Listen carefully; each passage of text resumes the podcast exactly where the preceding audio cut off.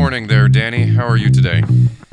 It is great. It is a fantastic morning. That is definitely what it is. I'm so glad we are here on this podcast about Orson Welles. Thank you. Yes, I'm glad too. I saw an interesting clip of him. Well, I like all the clips of Orson Welles. I like that people are putting words in his mouth when they want to support some cause. I don't know, like whatever. I saw him in something that was like against transphobia, and it's nice because I had no idea what Orson Welles thought about trans people, but nice that we all know his voice enough that, like, yes, if he said this, it would be very powerful. Well, does what's his does Maurice LaMarche do um cameos? That's a good way to get around it too. I don't know who that is. He's the voice actor for um the Brain of Pinky and the Brain. Oh, I've never seen, seen that Pinky show, and- but perhaps. Oh, he's just an Orson Welles impression. The Brain is just an Orson Welles impression. There's Oh. an entire episode where he goes, Pinky, why are you trying to get me to sell these frozen peas? That's my really bad Orson Welles impression. There's an entire episode about the pea commercial. Basically, it's the it's the only time I think in the entire show they actually go full tilt into the, this is an Orson Welles joke and it's to do an episode about frozen peas. I like that you gave him a little bit of Peter Lorre. Like, Ah. that's your Orson Welles, has a little sprinkle of that in there. I can too. probably do if I tried for Peter Lorre. It's it's probably one of those things where you know you try and sorry, I shouldn't be laughing. I just thought of something that is not something worth laughing about. I can explain what it is, but I feel like Peter Lorre. It's like I'm if I try for Peter Lorre, I'm gonna get closer to Orson Welles. If I try for Orson Welles, I'm gonna get closer to Peter Lorre. But you know what I was thinking of that was bad. Uh, Sure. Tell us all. well, I think that the news that came out recently about Justin Roiland is awful. I believe women. I 100% believe there's something wrong and there's more people coming out about it. Um, and yeah, it's just terrible. Um, when you hear someone in power abusing their power and becoming like, you know what I'm talking about, right?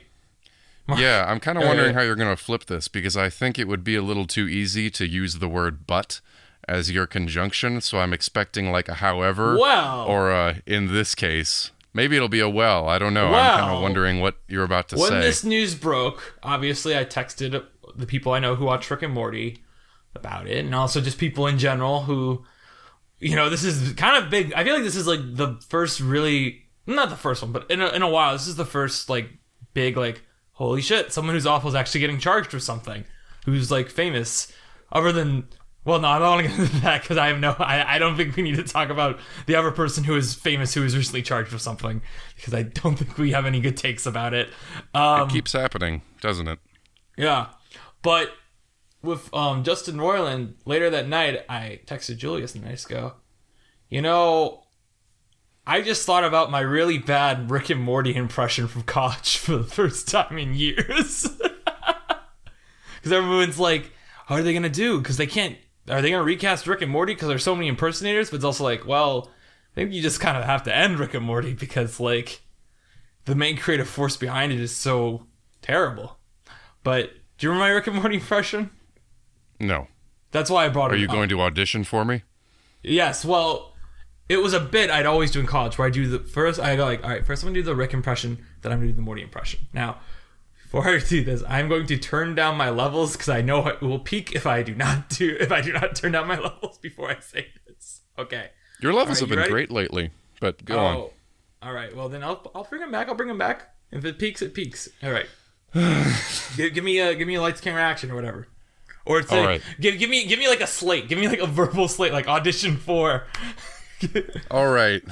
Uh, Danny is um, auditioning for the part of the abuser, Justin Roiland. Um, we're gonna see how how he can pull this off if he wants to take over that role. And um, here we are in sunny California. It's nice and 3 p.m. Tuesday. All All right. Can you state your height, please? Uh, I am six foot even. And where do you live? Uh, definitely in the area of LA, so you don't need to worry about moving expenses for me. Okay. Make a Uh, note of that. He did not do those parts of his slate in character. I'm worried that he's not dedicated to the part All right, you can keep going. To be All clear, right, wait, wait, so wait. I did want to you did you look at this s- bit. I want to be very hmm? clear for this. I am not just petitioning to replace Justin Roiland. He can go to jail or whatever the authorities decide to do with that. Well, Like, I'm, I'm I- a little amazed by that because here we are at the auditions to replace Justin Roiland. I'm here to replace the me- iconic cartoon characters Rick and Morty. Okay. Okay. So, can I read for Rick first and then Morty and just do one big audition? Um. Yeah. Okay. All right. Give me give me an action, then I'll go. All right. Um. Action. Hey, hey, hey, hey, Morty, Morty, yeah, I have a, a, a crazy idea. What is it, Rick? All right. Cut. Thank you. Um. Yeah. Lots to think about. That was always my dumb bit in high school, in college. When people would be like, when Rick and Morty would come out at parties, I'd be like, "Hey, I have a really good impression of Rick and Morty," and I'd always do exactly that because I think my Rick is like the average college bad impression, but you can tell it's trying to be Rick impression. But then the joke is, this is me explaining the joke and why I thought it was so funny, but it always would work. And hopefully everyone listening who never heard this bit before laughed at it. But the Rick is average to okay to good, whatever you want to call it. But then the Morty is just like a demonic Morty. And it sounds absolutely nothing like it. Yeah. It's a yeah. good bit. Don't you think it's a good Yeah. bit? I, I it's one of my favorite bits I did in college. In- incredible. Really. I think you'll you'll get the part. Mm-hmm. Anyway, welcome Well- to Looking for the Ocean, where we watch everything Pixar has ever made. That includes features, short films, tech demos, and more. What can we learn about movies and ourselves from one of the most financially successful and influential film studios of the 21st century? I'm Danny Vincent. And as always, I'm joined by Mark Young. Hi, Mark. Yeah. What's Hi. your Rick and Morty impression? That's My Rick and Morty impression? I never really watched Rick and Morty. I never was much of a into Rick and Morty fan. I I watched like four episodes of it, and then I was just kind of like, not for me. Yeah. Um, I mean, I do. There are like moments from it, like this. Everyone talks about the screenplay episode, and I think I watched that because I was nervous that it would call me out for something, so I had to check that out. And that's actually, I think, where I got that idea that like you shouldn't start with a flash forward and then do a flashback. It was something I don't know if it was like a Dan Harmon quote or whatever, but the idea of like a story being linear has been very intriguing to me. Um, I don't know if just, I don't know. It seems now that I've noticed it, it seems like no one does that. Like pretty much everyone just starts a story whenever they want and then jumps around as it's interesting. But it's in it's. I'm know, the worst in- at telling intriguing. Hmm? stories. We know that here. I'm the worst at telling stories. I'll be like, well, this happened. Oh, whoa, whoa, whoa, whoa, I forgot about that. Which is why I never write. You're the only one who. Well, okay, I see this as a bit we're doing oh, wait, um, what am I the only one who does? No, I'm curious where that was going to go. because you're the one who, who writes stories here. You're a published playwright. No, you're not. Oh, you're not actually Published. I, I but, am like, a performed playwright. you is are. You're an in-demand playwright. You're a professional playwright. Actually, It's You've been true. I was recently contacted to say, "Hey, do you have any ideas for a Christmas play?" And I was like, "Uh, not immediately, but hey, I know Sherlock Holmes and Winnie the Pooh are in the public domain, so give me a couple months and I'll think of something good to do of them." Bruh, why did you? You should have just said yes. I've got one. Give me a week. what do you mean? oh well, no, I was told it wasn't going to be. It's not a rough. It's this. Okay, it's the same guy who I did Maria Kent for, and he's like, "Yeah, sure, I'll give you some time to think of it. I would want it to be good." I'm like, "Great, cool." Well, thank too God. Yeah, Because- if it was someone new, I'd probably be like, "Yeah, yeah, definitely. Let me give give me, give me, yeah, you know." But if it Okay, If it's, someone who I already worked with, so it's like, yeah, you can give me some time. great. yeah, Um, that'd be great if you had like a Sherlock Holmes Winnie the Pooh crossover. Yeah. What else is in the public domain recently?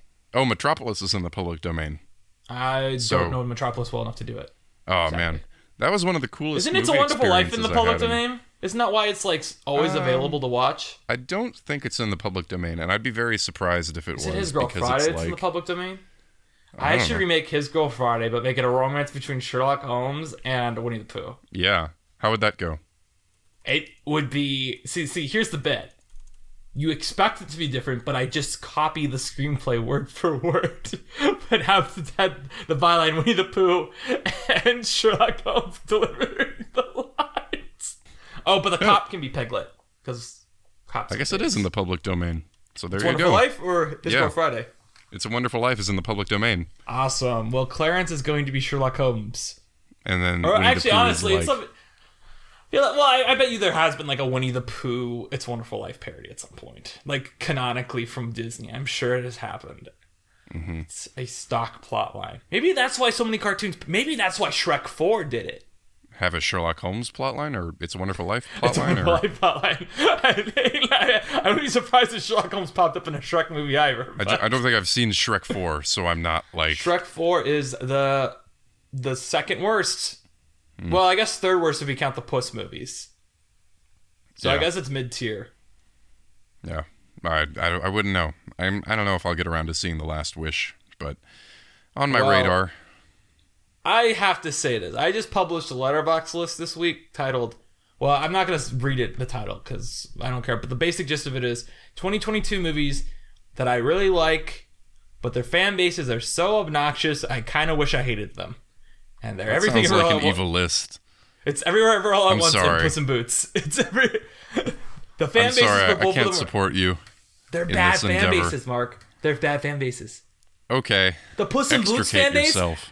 Okay, well, everything everywhere all at once is kind of self-explanatory. You just need, like, literally, the director had to go on Twitter and issue an apology for the fan base, saying, and saying, "Hey guys, knock it off. It's really weird you're doxing these film critics because they didn't include my movie on their, their greatest films of the year list. it's really Well, weird. I had no Don't idea about any of that. Please don't do that. Um, um, Well, and the Puss in Boots fan base is just like, oh my god, they won't shut up about this movie. And it's not like it's not like the type of thing. Okay, here's the thing. I'm a big fan of Avatar: The Way of Water. And when I make these comments to people, they go like, "Well, the Avatar fan base is annoying because they're bragging about their movie doing well." I'm like, "No, here's the thing about the Avatar fan base: is you put them through a decade of saying no one was going to give a shit about this movie, so now they're eating all the crow they can because they've been the butt of the joke for ten years. That is extremely different to me than someone who watches Puss in Boots and goes, "Oh my gosh, this is the greatest piece of media to ever depict a panic attack ever." Or I'm just like, no, the people who are watching this movie are not people who will seek out movies that feature panic attacks. Or like you, like it's not even just that. It's literally just like this movie has the greatest. Like it's it's constantly like, and I think every year we're all at once fan base has the same problem too. Is I don't care if you're a fan base that puts down other fan bases because that is what I expect from toxic fandom. What I hate is this attitude of like, this is the best thing I've ever seen, and if you ask me to name other movies I've seen, I'm not going to name them. That is what's so obnoxious to me. I suppose I feel uh, you're asking uh, you're asking for like a level of obnoxiousness that doesn't seem to be present in an obnoxious fan base. I think the Puss in Boots fan base is so annoying. I, I generally like makes me wish I hated the movie. How people are talking about that movie. Um, You got to like turn off that part of. I got to say, I've been getting more into you want to know what Twitter the issue lately. is? It's because of this Elon Musk guy. That's what I hear. Well, regardless of all the Elon Musk stuff, I've been getting more into using Twitter. Sort of. I mean, I could transfer to other social media sites and things like I that. love but Twitter. just because you know being on in you know on the internet in the winter months and sometimes you have time to go see what people are up to but like other sites i'm actually getting a lot out of it i only follow like five people that i care to know what they think about anything and Do you have the app, keeps- or do you just yeah, go? uh, What, what do you have? An iPhone? i have an android Have you got the um this is what I was gonna say is I blame Elon for this is because for me the recent update they have brings back the for you tab which it defaults to and you can't turn off the defaulting to. So the thing about Twitter has always been to me is like, you know, I always go for my own feed and then I would go to like the you could go to search, you look at the trending topics and it's like topics for you where it'd be like Rian Johnson tweets. And Twitter knows me well enough not to give me like things where it's like, ah, the Last Jedi sucks. When I, the it's Ryan, but you know what I mean, or like film news tweets or the Toronto International Film, like you know, like it's chosen for you topics, and I'd always scroll mm. for those. Those are gone now, I believe, and now the only thing I can do is the for you thing. So inherently, I just start going there, and it's like I see these things where it's like. "Oh yeah, Puss in Boots is incredible. What a what a phenomenal feature." And I'm just like, "Just shut up about this movie. It's good. Well, yeah, Stop it's, pretending it's amazing." that's the problem. Is you're interacting with people that you hate. I go on Twitter and I open up my like the five people Twitter's that I ca- general. Sorry, go on. I just think animation Twitter in general is like the worst part of Twitter. Twitter. But like, why are you on it? And I'm just, I don't know. This is not how I I'm use not- Twitter. okay. I go on I'm and I'm like, I'm not going on to be like, what does some rando think about some topic that I care about? I cannot abide that. I mean, a part of it also though isn't scrolling. You need to remember also I'm in a group chat where people share these tweets, and not necessarily Mm-hmm. dunk on them. Sometimes to agree with them. And I, I just think it's so funny. Sorry, I, I get what you're saying, Mark, but I'm addicted to the internet, so it's probably not a problem that's going to be solved anytime soon. But It's fine. the other thing to me is I send this to people and they're like, "Well, where's Doctor Strange?" I'm like, "What? What are you talking about? Like Wanda stans are so annoying." I'm like, no, that's different. I can deal with people saying like, "This is my favorite character. She can crush all your favorite characters," because that's normal to me. Like that is something that's always been a part of like fandom on the internet. That someone's like, "This is my favorite character." She, Wanda was right to like try to kill people. You know, like it, it's just a part of the internet. It's just part of fandom. This trend of people being like, "This movie's great." I don't want any suggestions for other movies because I know this is the one. More people need to be talking about this, even though it's trending every single day. It's just like, get off of it. And it's more. I'll be very honest. As someone who is a huge Everything Everywhere All at Once fan, it is my favorite movie of last year. Uh, and I do think the fan base is annoying. I can tune that out way more than I could tune out this Puss in Boots shit. I'm sorry, the Puss in Boots stuff is just everywhere to me right now, and it doesn't help that some people I follow retweet some of it, and I'm just like, I want to unfollow you because you are retweeting this stuff where it's like, because it really is just that tweet where it's like, this panic attack is so beautifully rendered, and I'm just like, ooh, like I, this is nothing new. like they might be using the new language of calling it a panic attack, but I have seen this before in multiple animated movies. I've seen this before in normal movies too. And I say normal movies. I know this is a podcast where we talk about animated movies, but to me, it's just like. It's kind of like this comes whole thing. well, here's the thing. Here's the thing. I I'm really, and this is me going back to my my nemesis this award season. Which, if you remember, most people's nemesis is the whale. Mine is Guillermo del Toro's Pinocchio. And I thought it was it's this, Cate Blanchett. no, because Cate, okay, Cate Blanchett is kind of my nemesis, but it's also like mm, she's good. But also, I think Cate Blanchett. The vibe I get from Cate Blanchett is honestly she kind of. I feel like she doesn't want to win. Like, and I kind of respect that. Like, she ditched the Globes, so she didn't have to give a speech that night. And her speech at the Critics' Choice was kind of like, "Wow, guys, another one for the shelf. I don't know why you're giving this to me." so it's to me, it's kind of. I I get the vibe that she's like she kind of doesn't want to win. She's campaigning the movie. You know what I mean? Because she has to press for the movie. But I don't think she really wants to win, which I kind of respect. Even though I still think she's probably gonna win, I'm gonna get mad at her. But no, no, no. The villain to me this award season is Guillermo del Toro's Pinocchio, and the reason why is one. I think the movie is. I think it's fine. It's a seven out of ten. And it's very rare I'm being honest about this movie because anytime someone talks about this movie, I'm like, it sucks because it gets the ending gets me really mad. I think the ending is terrible, and also it's just it's getting so much. Unlike Puss in Boots, where I'm like, no, this is still really good. The praise for Pinocchio to me is just like.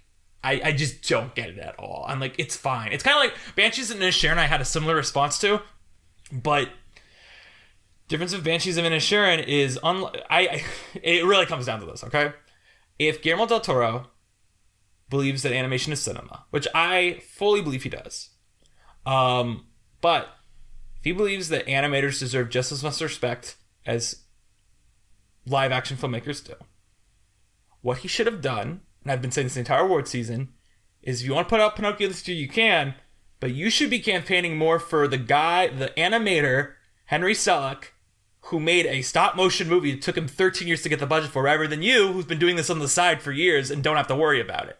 And this whole thing where he's like, he's going up on stage going, animation is cinema. I'm like, no, the only reason your movie won is because you put your name in the title. Because that's really the fact of it. Is that like, I'll I'll be very honest. Here's the here's a. Do you know what is nominated at the Producers Guild Awards? Did I send you this for best TV movie? No, I have not seen what the Producers Guild nominated for Best TV Movie. They've nominated the Zemeckis Pinocchio, which I can almost guarantee you is because they thought it was the Del Toro Pinocchio, and they saw, oh, Pinocchio, that's an option. I'll vote for that. It's Del Toro's. And I legit, it's just, I'm sorry, I know you haven't seen it, but it's like everything, Actually, the songs in it. You have? Yeah, Guillermo? I'm actually working through it. Um, I think those, I do, don't you think the songs are fucking terrible? I do actually. It's The it's actually amazing. so- I didn't want to like interrupt you, but like it is. I I think Pinocchio would be like top Del Toro for me if not for the songs. I Well- fast forward through them. the um, thing, the, the, my villain origin story, which is going to get worse once the actual Oscar noms are out. By the time this episode is out, the Oscar noms are out, so you will find if I've become a supervillain yet. But my beginning of my villain origin story this award season was when the shortlist for the songs at the Oscars came out, and nobody like you from Turning Red was not on it, but Ciao Papa from Pinocchio was. And I was just like, excuse me, there is one good song in Pinocchio, and it's definitely not this dumb one about the kid just going, Ciao Papa, Ciao Papa. That song sounds like the type of it sounds like so there's Johnny Johnny Yes Papa, and then there's the rip-off version that's trying not to get DMCA'd by the people who actually make Johnny Johnny Yes Papa on YouTube. That is that is what Ciao Papa is to me. Yeah, it sounds like they just took the Alexander Desplat's normal music and put lyrics over it. gets So it kind of the, has the that. score is so good too. It's like why is the score good? You're ruining with these songs. yeah just uh, just just very bizarre i would love to read something about how they did the songs in that film because they don't even like uh they do th- they don't even seem to function like songs and other things so i don't know i'm i'm very curious about that it seems wildly out of place but But yeah, you that's know, that's whatever. really the thing to me is like the whole, and I, I it really is to me, and I do like Guillermo del Toro, and I think he's done so much for cinema. But it's just the whole vibe of being like, oh yeah, animation needs so much more respect, but you're not really campaigning for your animator who's at your same studio. And that's the thing to me is like that, that usually studios send people to campaign together. That's more. And I know Henry Selick has done some events with Del Toro, but Del Toro's like everywhere. And it's like I think Del Toro should be pushing his movie as much as his own. If he really wants to say I love animation, because one, he's your colleague and you guys are working together like at the same studio. And honestly, the, the here's here's the real story is to me is is like living animators who don't have an Oscar who deserve one. I think Henry Selick is definitely like the absolute top of that list. I can't think of another animator who's working who hasn't got an Oscar who deserves it as much as him. In fact, I would posit that if he does not have another movie lined up in the next three years, like in production, I'd say we like the animation branch should seriously talk about giving him an honorary one because he really should have one. It's insane that he doesn't, considering how much he pushed forward stop motion, and also just like it's just it just gets me mad. It really does just get me mad. And it it's just it really it is just like it does okay, I'm gonna also remove Henry Selick from the equation, because I am a Henry Selick fan. Despite hating his first two movies, as we've documented on this podcast. Um but Del Toro is he is there's this whole trend everywhere. I think it started it started before last year.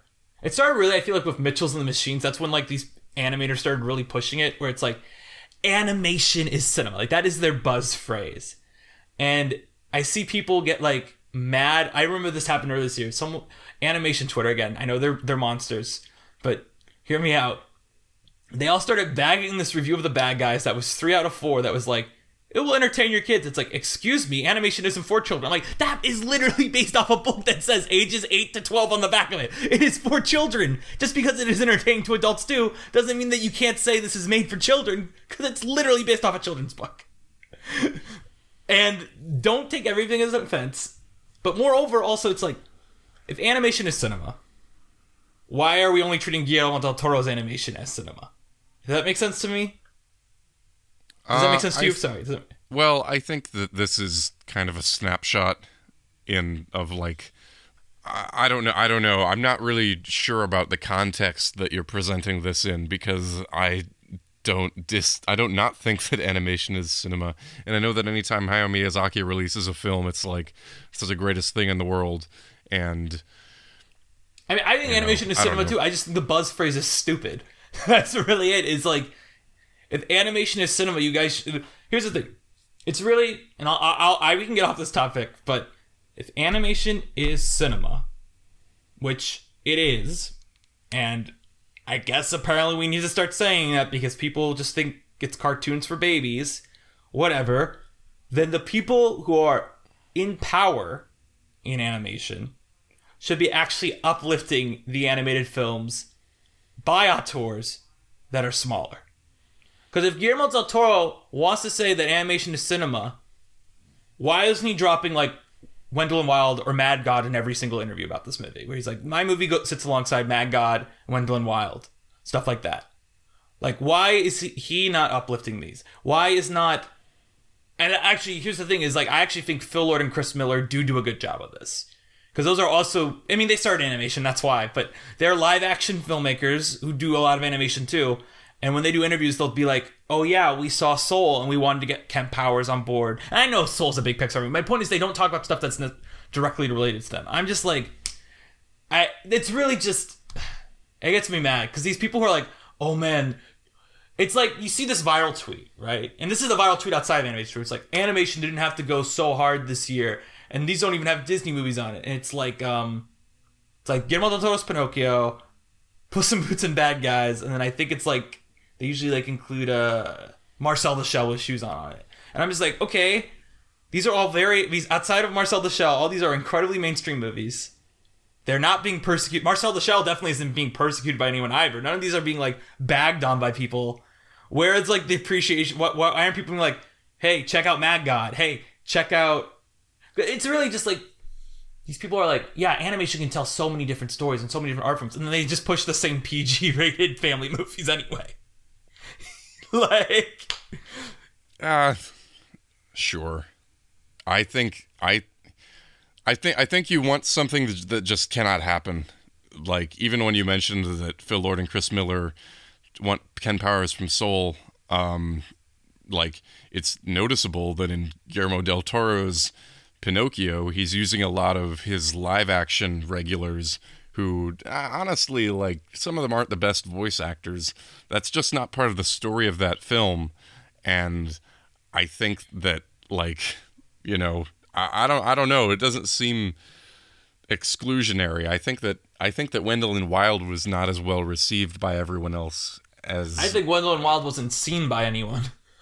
I think Yeah. Wendell and Wild never never got the marketing it needed because Netflix wanted to focus on Pinocchio. Um, I think it is bonkers to me that a movie made by the director Night Before Christmas and Coraline and written by Jordan Peele did not get a huger push, regardless of like the mixed. And we say mixed reception of the movie. I think it has like a seventy-seven percent Rotten Tomatoes, which is around the lines, I believe, of like um the bad Yeah, guys. it's which not is, bad. I, I just I think this is more of like a Netflix shady backrooms deal issue more than a Guillermo del Toro issue.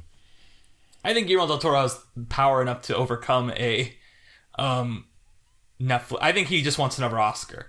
That's the thing to me. I think he wants an Oscar for his pet project, which is completely valid. But it, it's it, it comes back to the Cate Blanchett thing again, where it's like you already have one, dude. like, Uh, I mean, it's, it's kind of an impossible ask, you know. How can you like, how can how can you campaign for a film that came out in the same year in the same category and just like drop your own thing, you know? I think you can personally.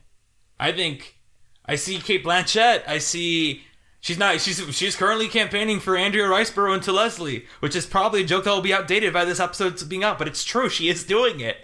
Um, I see. Um, I'm trying to think of who else I've seen in like awards movies who campaign for other people. I think. Um, I can't think off the top of my head of anyone this year, but I know in the past I've definitely seen like you know. I think the year Minari came out, I think a lot of the actors the other actors who were in big movies that year were like, yeah, make sure you check out Minari, and like they hosted screenings, like big actors. Um, well, I guess they didn't host screenings because it was um. Well, COVID, but but there's you know what I not mean. like a yeah, but there's not like a a categorical overlap.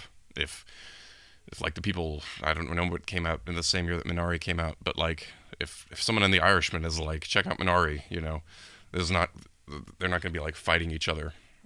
for things like that. If it's like Netflix has two movies, both that are like Netflix products, you can't like pit the directors against each other. You kind of gotta like settle on one, otherwise you're gonna split the votes. I don't know. Not in the I just, nomination I just don't phase. think that That's like. the non- nomination phase. You don't.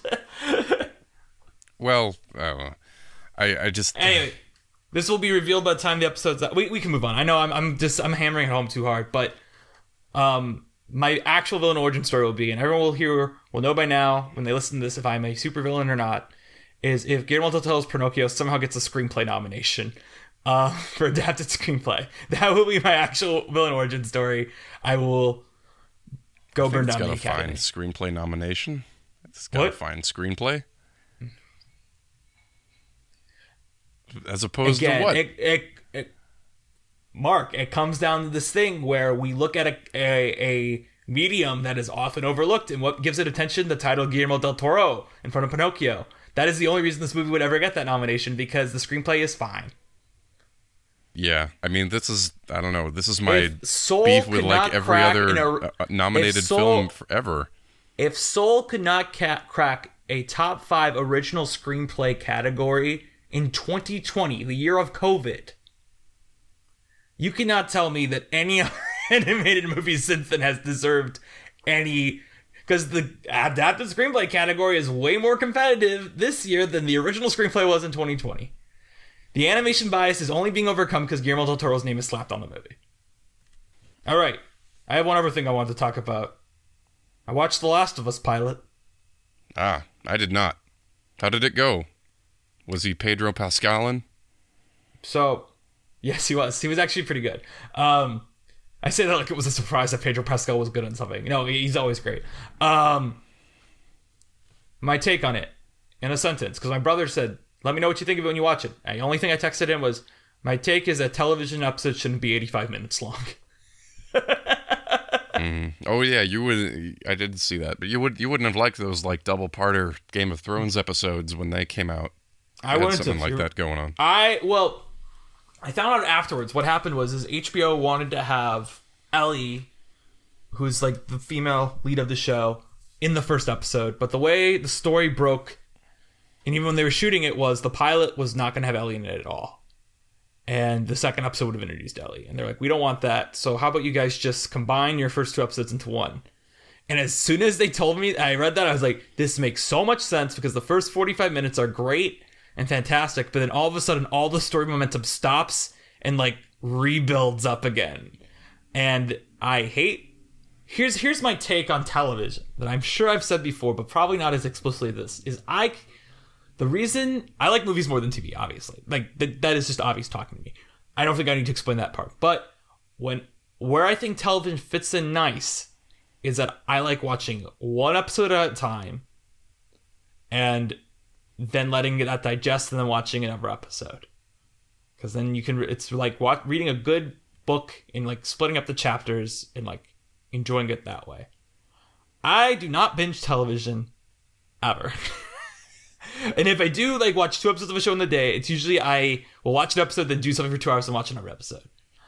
Um, to me, I just immediately will lose my attention in something if like the momentum restarts, right? Unless it's like a comedy. I guess a comedy is different, but like in something like Succession or House of the Dragon or Last of Us, um, after about an hour, I'm going to lose interest. And sure enough, as soon as that cutoff point hit, I was like, damn, this is great. And it just kept going. And I was like, if I had known that was a cutoff point, I would have paused it and watched the rest of the next day, and I probably would have liked it way more. But am I going to revisit a 50 minute episode I didn't like the first time? No. What happened? Were there zombies? Well, I mean, yeah, I mean, I don't. I mean, actually, there wasn't any zombies in the second episode. Well, the second half of the first episode. I guess I should be very clear because this episode will be coming out after the second episode's out. But I've only seen the pilot. But I'm gonna keep referring to it as episode one, episode two, because first part was great, and there was a lot of zombies in the first part. Um, and then the second part happens, and it's just all this table setting, and it's like, okay, but like this isn't how story structure works. You can't give me a a prologue that is half the length of your episode and then just give me an episode afterwards. And I don't like it's very it's very I know it's a problem. I know it's hundred percent a me problem. If they put out these episodes at the same time, and like episode one, and episode two, and just aired them as like one after the other, and just put them on HBO Max like that, probably be like, like more positive on the show. But it's literally just like I can't watch more than one episode at once. That's just not how my viewing habits work. I am I am sorry that this has to be my take. I cannot be like so negative about stuff that I think is you know, I don't know, man. Some some of this shit's just gonna it. like gonna be lost in the wind. You haven't watched The Last of Us. Yeah, I know, but like, you know, uh I don't know. To me, it's it's it's a real issue because people are like, people have been telling me for years, Danny, you should play The Last of Us, and I've always been like, no, that's stupid. I don't play video games. Here comes this show, got rave reviews, rave reviews. I said grave reviews. I don't know why. Rave reviews. An actor I really like in the lead, and you know what? I am totally open to finally experiencing the story. And for capitalistic reasons, if I want to get very dramatic about it, but it's true, the story structure of the pilot is completely fucked. so that's that's why it's just it gets me mad. That's really it. And I know it does. I mean, I'll keep watching, and I'll probably still like the show, but it's just it's a bummer to like be excited for something and to be let down, and then find out afterwards you could have like consumed this a different way, and you probably would have liked it more. I know the This isn't like the Guillermo del Toro thing where I was like going on a rant against a famous guy who's never going to know I exist. This is this is to me is just kind of like it's a bummer that like these episodes are released like this. It Well, makes me even- sad. I don't know. It's not even that. I just like to me to me I mean you said it yourself Pinocchio is like fine and I think Wendell and Wild is fine too. Um a but it's just like I I don't know. There's it's it's sort of famous that like Oscar movies and award season movies are kind of excessively fine and talking then so there are like these fine award season movies in my mind and then there are like art films outside of that and it's really not true to say that there are like awards movies and then there are art films because there's a lot of overlap. But i don't think it does any good to films to like treat them like award season movies. I just can't like live in that world for so long. Um and especially to be like i don't know man if if wendell and wild is great like let's I hope he gets. a- I hope Henry Selick gets a lot of money, and I hope that it like lives on, as I'm sure it will. It'll have like I long-term well, cult appeal. See, I think that's I think you're correct to call me out on the Oscar shit. Hundred percent. I always hate how I come during award season, and then later on the like in June, I'm, June, I'm like, I don't even care about Oscars. But then award season comes along, I'm like, ah, this and this and this. These people are annoying. These people are annoying me. Blah blah blah. Um, but what I will say is, to me, I think with Wendell Wild and Guillermo del Toro's Pinocchio, I think they are intertwined. I think the marketing push for Wendell Wild was imp- uh, inherently muted because they would rather have pushed Pinocchio and they didn't want to push both. I think Wendell and Wild was buried on the service, and I don't know anyone who's watched it who, like, I didn't like. I don't know anyone who like happened upon it on Netflix by accident. I think it was very deliberately buried, not necessarily towards push Pinocchio, but just because, hey, well, we have other Halloween shit to push. We have. I swear this is not. I'm not going after Del Toro for this. We have the Guillermo del Toro show to push instead. You know, it's like though, or whatever the haunting of whatever was this year. You know, like whatever that show was. And to me, this year's haunting of whatever. Yeah, That's a very good like- way of putting it. And so to me, it's it is it's kind of more just like the Netflix of it all. Really, it's not even the award season of it all, but it's also like, man, I really like that movie, and people talk to me like I'm crazy because I like that movie. I put up my Henry Selick rankings every day. I put it as my favorite one, Wendell and Wild. Um, and it's just like you know, this should have been a movie that was seen. it doesn't have to be a movie that was liked. I am fine with being the minority on a movie that was seen, but I really don't feel like people saw that movie. yeah. And that's I, what well, that no, I don't. I don't think you're crazy about that, and I agree with you. I think I do think that there is a big audience for Wendell and Wild that, as far as I know, is untapped. I don't know how that. I don't know how like you know no one knows the numbers, but I definitely think that it's like special and people should see it, even though I'm kind of like oh whatever. Um, But yeah, I get I get Well, you that know what- part. You know what did do well? The Mm. Last of Us. The Last of Us. That's what I hear. I know The Last of Us from clips online of like really violent action or cutscenes, and Oh. that intrigues me about it. So I was kind of I was kind of wondering if that was present in the show. That's the part that I would. I don't think I'm there like, yet. Okay. It- basically, what I've been told is where we've reached the show is the end of the tutorial level. so it's Oh, okay. like okay, so like real stuff will start happening next episode, I guess. But also, I don't know. Like, I think, I think it's going to be interesting when the show's over to see like what the takes on it are, because I did see some people point out that like apparently there's a sequence in it that is like a shot for shot recreation of like a scene from the game, and I'm just kind of like, you know, if I'd played the game, this would actually probably annoy the shit out of me. But like, since I haven't played the game, I don't even notice it. And like the whole idea of like video game adaptations are notoriously awful. Here's something that's being good and pushed as like the prestige HBO show, but also is like getting great reviews. It's got great actors in it. Um, but you know, also in a way, I'm watching the first two up the, the the pilot, not the first two episodes, the pilot, and I'm just like, this is just like clips I've seen of The Walking Dead. Like, I don't see what's special here. People are like, well, the relationship between Joel and Ellie will become special. I'm like, yeah, but still just like you know, the dad with an adopted daughter. I've what makes this special? Like, I'm curious. I because I, feel like what makes The Last of Us special is that it's a video game. You know, so I'm curious when this is all said and done, will we actually like consider this like a special season of television, or like even a like will we consider House of the Dragon level television, where it's like that was really fun and good, and I'm looking for the next one, will be viewed more like that was an interesting adaptation of a game that was very good if you haven't played the game, but otherwise it just kind of exists as like the the 4K re- remaster of the original. I don't know. Mm-hmm. I haven't played the game also, so like I'm not the person to ask about. It. I'm just curious where the discourse will lead. Mm. 'Cause Well, I think, I think I think if it does well for two episodes or so, I think it'll just get a second season. You know.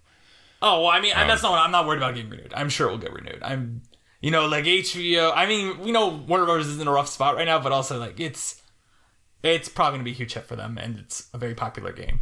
Um, Yeah. But my question is more on the the nature of video game adaptations and how there have always been bad movies. It's like, well, here's a show that's incredibly faithful to the game. Are we gonna start getting like faithful remakes of our like TV shows? You know, like faithful TV shows off video games? Because I know the Halo show, which I didn't watch, obviously, because I don't have Paramount Plus. So why would I watch a Halo show even if I did? Like, I know the Halo show is like not great, but this is like very, very loyal to the game. It has the original writer involved, like as a co-showrunner. Um, so like, I don't know. I'm just curious. I'm curious where the idea of us finally having a good video. It's really more like the idea of it being a good video game adaptation, and when we've never had one of those before. What will this lead to in the future? Yeah. Well, that's kind of the the marketing push for this show, isn't it? That it is a good video game app, and it's Yeah, like you said, it's it's like, like, so what? What, what else is there? You know, um, I feel like Sonic. things like The Mario movie. yeah. Well, I actually think that things like Avatar Two are like air quotes good video game adaptations. Oh, I think Gemini Man's a great video game adaptation. Is that That's what? what, oh, I Gemini Man. The I know what you're Lee talking movie. about, but I couldn't Yeah, say yeah. about Gemini Man. Um, but like, you know, I don't know. I hope that's that's kind of another thing. I'm like, this isn't actually a real conversation. You know, this it's like a show outside of being a video game show. So, you know, is it a good drama? Is it a good family story? I don't know if you can like eh, I analyze mean, I it as a think the video first. game. I mean, the first first forty five minutes shows a lot of promise of it being like a nice emotional driven character driven show. Did and then we you get to whatever is considered the tutorial level of the game. Yeah. Did you ever play Metal Gear Solid games? no, I am not a. I am a bad gamer. So, no. Mm-hmm. Well, I'm not. I'm not. I'm not a good gamer either. But this is kind of a tangent because it's not. It's actually the opposite of what we're talking about. It's about games which are movie-like. Well, The Last of Us is like that. I hear, but go on. Like the game, The um, Last of Us. Yeah. Yeah, I'm really just making a recommendation here. Some people have gone online and put together like compilations of every cutscene from Metal Gear Solid games into like three and four hour movies, and this might be something that you're not into, but I'm into. But I kind of this is not related to anything. It's I just kind of recommend to anyone who's interested.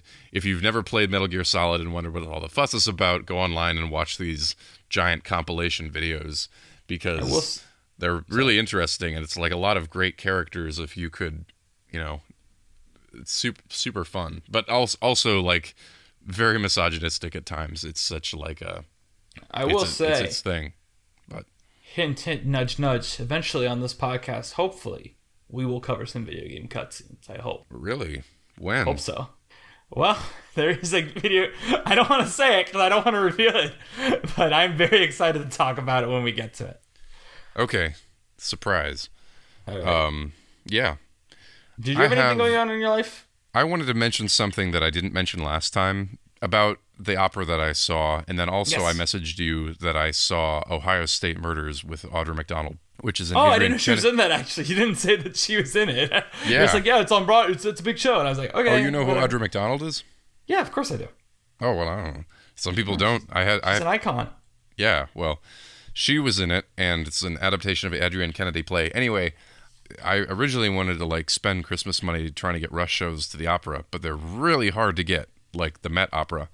Yeah. So I saw the Japan the Japan Society show, and then this Ohio State Murder thing because it was Audra McDonald in an Adrienne Kennedy play, and it's apparently a play that I own and like an Adrienne Kennedy reader that I've never gotten to.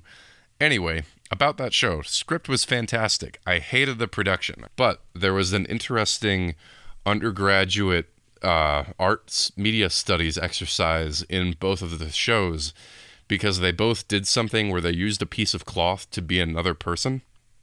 In the Ohio State Murders play, Audra McDonald's character has two kids, and each one is represented by a little uh, pink, uh, like rag, and then she treats them like children, and that was very impressive because she really like she really went for it.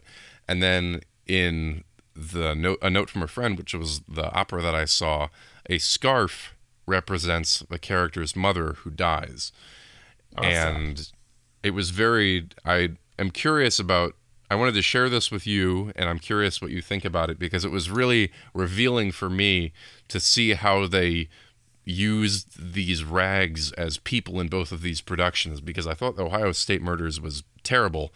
And basically these rags were babies the whole time. Like every time they were on stage they were babies. But in the opera, a note from a friend, the scarf was also a scarf on like a coat rack, and then sometimes it was like an actual scarf, and then sometimes the character actor would like hold it on the floor as if he was talking to his mother on the bed, and then when she died, he like held up the scarf and let it drop, and that was just something I I I wonder. maybe it's that simple, but I don't think it is. That I appreciated more the flowing use of the scarves and rags in the opera versus Ohio State murders because it just kind of seemed ridiculous to me and it kind of begged the question of why there weren't children on stage versus if you use the um, the fabric for other things then it it doesn't always make you feel like well why don't you just have some woman on stage playing the mother? So I know you didn't see this but I wonder if you run into that or you've seen that elsewhere because it's something that tickles my brain a lot. Like how can you get the most out of minimal props and not make it look cheap. That's something I think is very important to think about. Um, I, won- Yeah, I wonder if you've very seen anything. professional productions, you know, because no, sorry, go on. I thought you were done. Sorry. Oh, I kind of am. I was, Oh. yeah. Well, I mean, I What like seeing think? stuff like that in um big shows. I like I feel like something not the same, but kind of similar. Is I remember telling my dad after I saw To Kill a Mockingbird with you that like, yeah, Scout's played by like this 35 year old woman and she's fantastic in it. And my dad's like, what? Why? And I'm like, they're gonna get a kid, and it's like. Why would you want to get a kid? She's doing such a great performance, and it's told in like this cool memory play way. I am down for this I don't I don't know if it's not new. I don't think it's a new movement, you know? I think I've never really seen theater on Broadway before until, you know, 2018. I do think it's like maybe popping up a bit more now in these plays because you know there's so many plays on Broadway now, and you've got to keep the budget low somewhat. But I also don't think it's a budget choice. I think from what you're Yeah. saying, they both sound like clear artistic choices. That Yeah. even though you described them for me, I can't really like assess the play because I haven't watched it. But Yeah. Well, I'm just thinking about like some some things seem cheap, some stage effects, and like theater is inherently cheap. So how do you make a choice that's evocative and not a choice that makes you immediately think, why are they not doing this another way? You know, it's just an interesting an interesting thing we all have to think about if we're producing something. In a similar I- way, it does make me think about um. Even though you're gonna be like Danny, that's bullshit. You just want to talk about SpongeBob, but I swear it does make me actually kind of think about the SpongeBob musical. No, Or, I mean the SpongeBob musical is a great example of this. Yeah, in a good where way. it's yeah, like it is designed like everything on stage is designed to look like it's made out of something, and like Yeah. you can actually it, it's kind of to me also like and i always i got an argument with someone recently. To relate it back to movies because that's what we i do.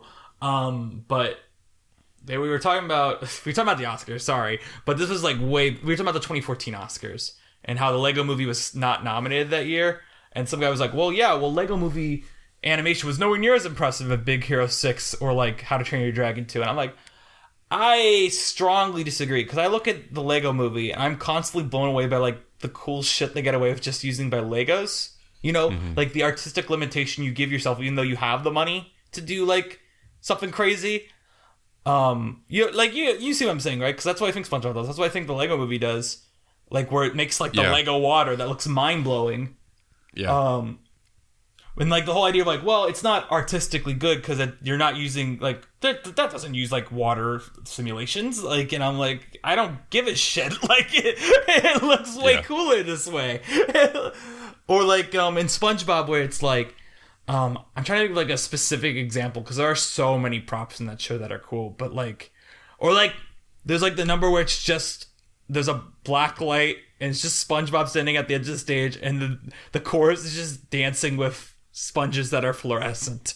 But like it mm-hmm. looks really cool. Yeah, you can. you really have this like a storytelling quality that you can get away with if it's stylized in any way, and I don't know. It's it's appealing. But then also what, cheap. your shows really. are like more dramatic too, and they're doing this like big thing with them where it's like yeah. emotionally resonating. Did I ever tell you about you know Shinya Tsukamoto? Uh, you might have, but re-explain because you can also. I don't think the listeners would know. Oh well, that's well. Yeah, yeah. Um, so he's he directed Tetsuo the Iron Man, but he's also like one of the guys in Silence. Incredible Yes, roster okay, of people in there- Silence. There's so many people in silence. I'm like, oh yeah, yeah, yeah. That's that's not what it is. Yeah. It's So on, yeah, Sil- Silence is like the Harry Potter movies for British actors. Silence is like that for like Japanese actors. Yeah. Um, but he like started like way long ago as a theater person, and he had this theater called like uh, Kaiju Theater. And I don't think they did like productions of monsters fighting each other. I think it was more symbolic, but like I don't know, that stuff is so intriguing to me that you can you can push it so far, but in some classes you take, you're kind of encouraged not to use your imagination too far out of what's in front of you, you know, because then your performance isn't grounded or whatever. Even in a situation like where you have children on stage, you're not supposed to have like you're not supposed to not have something there. Like you're not supposed to mime during an audition. You're supposed to have something in front of you or stand still. It's really intriguing for me to hear about even something I think I misunderstood where you have like monsters on stage and how far can you push the limits of what you have cheaply, you know? That's just No, yeah, that I agree. about too. That's something that makes theater really special to me. Yeah. Um, and I know that sounds that, that sounds like a canned response, but it's like you know, I when I went to go see my play, part of my excitement was just seeing like, ah, yeah, let's see how you devour the mermaids on you have someone be devoured by mermaids on stage, yeah. um, stuff like that. Um, I don't know. There's a lot of it's magical, it's cool, and I I don't I don't want to talk about Dear Evan Hansen or Ben Platt, but I do think like the artifice of the stage is something we're willing to accept more, and that's Yeah. something that's really cool about it. Such an old lesson that sometimes we have to relearn every now and then. by just shooting a mo- uh, shooting a, a play as a movie and realizing how that doesn't just work perfectly. Very famous people did like that movie, but anyway, I just wanted to geek out about that. It gave me a lot. I love, eh, you know, very rarely do I see theater that I actually really enjoy. You know, it just gives me stress, but just like I just happy to geek out about that. I'm glad you're happy to geek out about it. I'm. I hope I get hope I get a good theatrical experience this year at some point. I don't know what movie, well, not what movie, what play. I'm You already see. had one though. If you saw, I mean, you liked your high schoolers. That was last year. We're in 2023 now. Oh, yeah. No, we have had we have had no good theatrical experiences this year. In any case, should we? Um, I don't know if you have anything else you want to talk about. Nah, we can go to the Letterboxd scene. We've been here for a bit. I, I, I went almost. If we've been here for an hour me ranting about Guillermo del Toro. Uh, uh, all right. The Letterboxd game. I don't What? know. It's I don't know. This might be this might be a little like I have one more thing that might be not cool, but I don't know. It's small, and if you don't want to talk about it, we don't have to. But I was working this gig with somebody. This is not related to anything, Okay. but I think about this. I'm this. I think how you intro this as you know I might not want to talk about this at all. I'm like, uh, all right. well, I don't even know if it's like funny or relevant or just in my own brain. But I was working this catering gig unrelated to anything. And I'm in the back in the kitchen with this one guy, and you just you just have like small talk with people. And I remember like two things about this guy is that like he he wanted to start this conversation with me about like how his son was very spoiled and he wished that he could hit him. And then another thing he said was also he was like, "Yeah, man. Oh, I'm you you've read Dune, right? I'm really nervous about the new one cuz like hard to top like what was that or like from the 80s? Like how do you top the original Dune?" And I was like, "Wow. Two strikes with you, man. How do how do we make the how do we make this connection?" I have had I, I have nothing to comment on the first one really, other than gross, but I've had a very similar actual conversation with a coworker of mine where they were like, um, they're very conservative, and I often talk to them about movies and Marvel stuff, and when we were talking about Dune once, he was like, "No, I didn't like the new Dune because it wasn't as good as the one with Sting," and I was like, "Huh." you like that one? I've never seen it. He's like, dude, you have to watch it. Top ten movie of all time. I'm like, all right. Because here's the thing: is most of it, most he's like an older guy. This guy's like probably late 40s, early 50s. Um, so when he says that, I go, okay, this is probably one of the more interesting opinions you've given me. like, I am more interested by you liking the David Lynch Dune movie than pretty much any other entertainment opinion you've given me. So now I kind of want to watch. The, I still haven't, but I, when he said that, I, like, I kind of want to watch the David Lynch one now, just so we can discuss it and I can figure out exactly why you like this movie. Uh, yeah.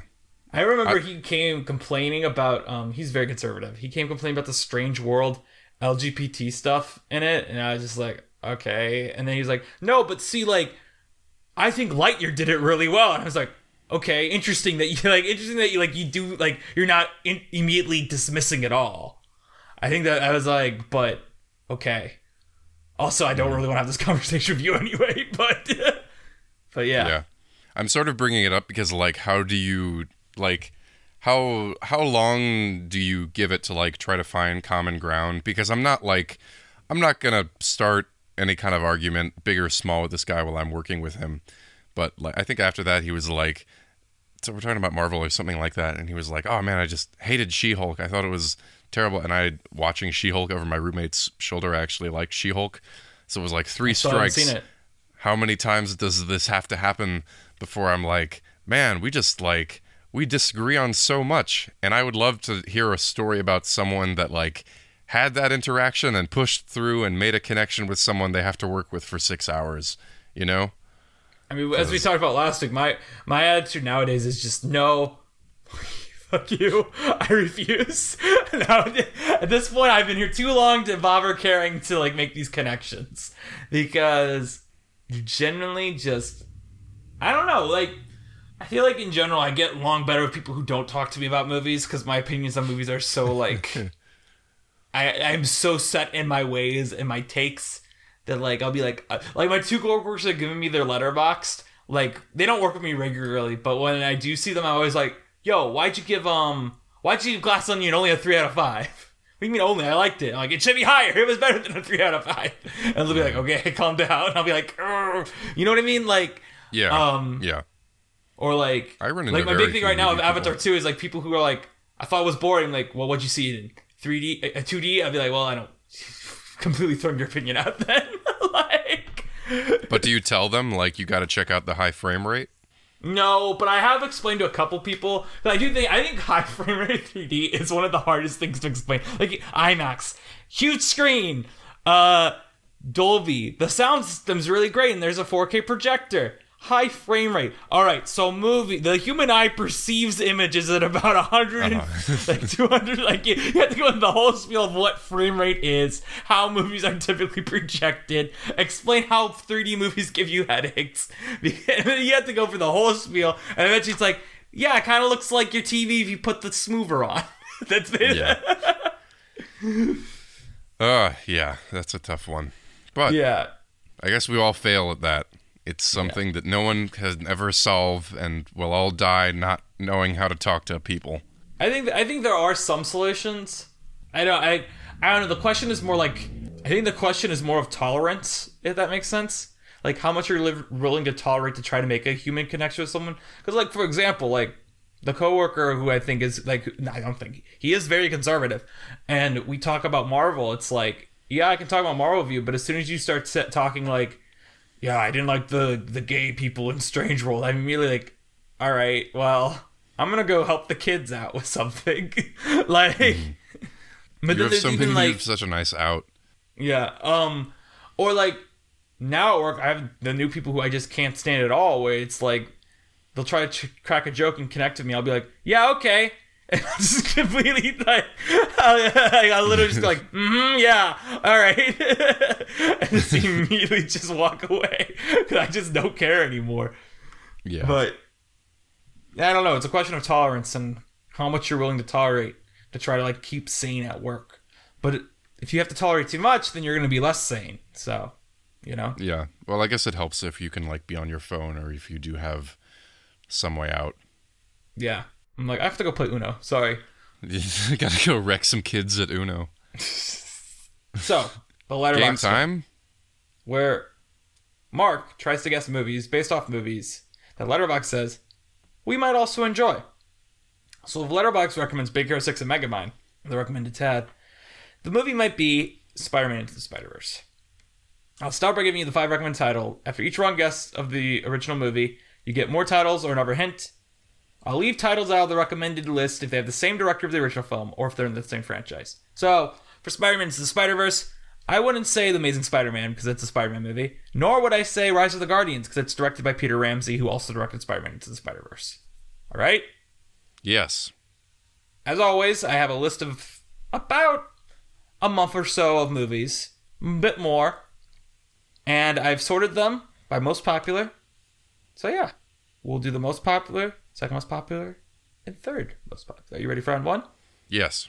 Your five films are The Little Things, Copycat, Insomnia, Memories of Murder, The Snowman. Michael Fassbender. wow, I was I'm glad that we got around to those. I was like, "Oh man, I'm not going to know these." Um all right. Uh Road to Perdition. It is not Road to Perdition. Road to Perdition is. See, this one is. This one is a weird one where I actually have to go because of most of these movies I do not recognize the poster of. Um, Road to Perdition is not in the top twenty-five. You need Okay. to guess again before you get a hint. You get two. LA. Confidential. LA Confidential is not in the top twenty-five. Okay. Your next hint is the year. The year this movie came out is two thousand seven.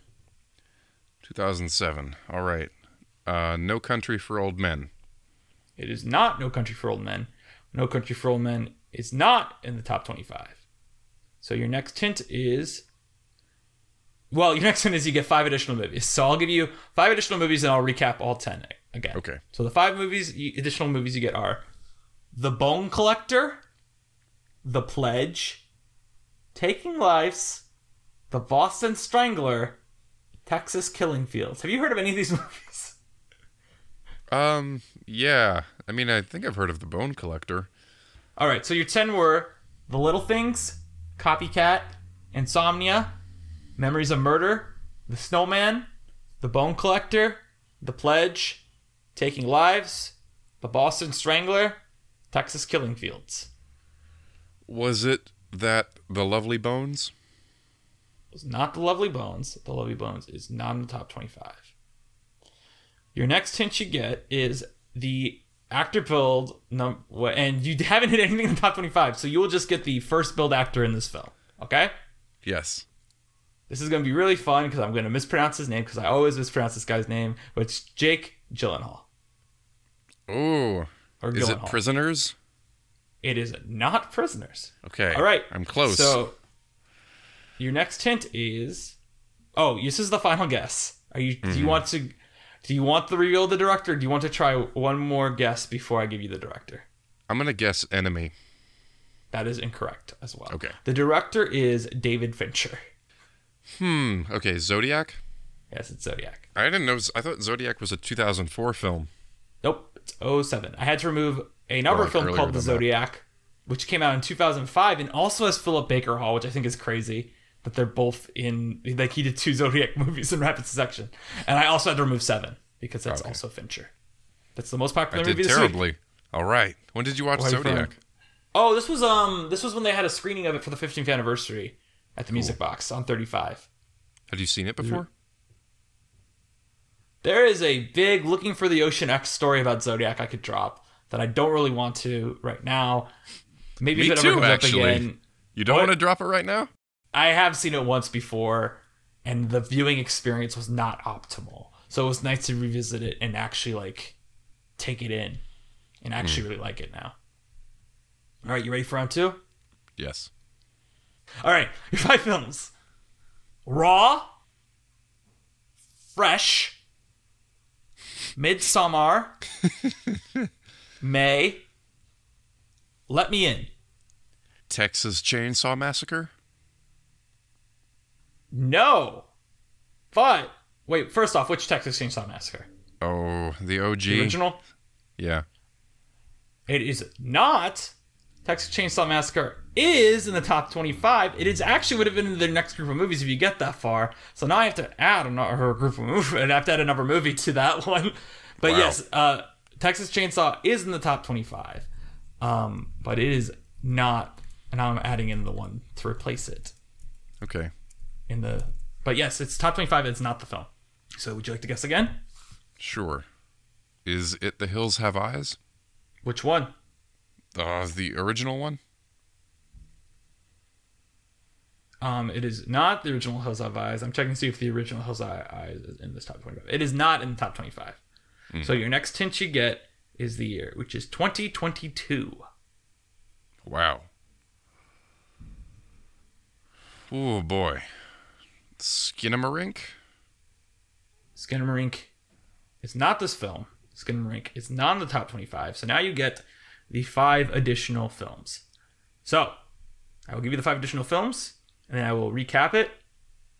So your five additional films are Let the Right One In, Hannibal, Pearl, The Texas Chainsaw Massacre, the remake, which is why I asked for specific, even though it was going to hit it, I want spec- specific. Wow. Oh. And then the Hellraiser remake from 2022. So all 11 of your movies, because I will also point out that you hit one, are The Texas Chainsaw Massacre, which was the one you hit, Raw, Fresh, Midsommar, May, Let Me In, Let the Right One In, Hannibal, Pearl, the Texas Chainsaw Massacre remake, and the Hellraiser remake. Is it the new Scream? I might be wrong about when that comes out. Well, the new Scream out. is a 2022 film. It is hmm. not the new Scream. The new Scream is not in the top 25. So now you will get the I believe we're at the actor. Yes, yes, yes, yes. yes, We're at the actor. You will get Yeah. the second build actor because you hit one film in the top 25. And I have a. We will see what the second build actor is. Oh, okay.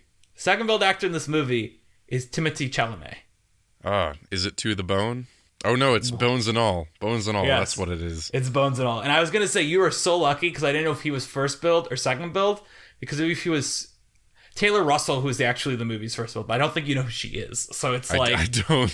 Yeah. so I was like, mm, I, But I- I mean, I know about that you that got film. him. Cool. How was that movie? movie? It was fine. Three out of five. I like Mark Rylance in it because he's bad in it, but he's also like enjoyable. He delivers a bunch of swears in his BFG voice. So what is there not to love about that? Very cool.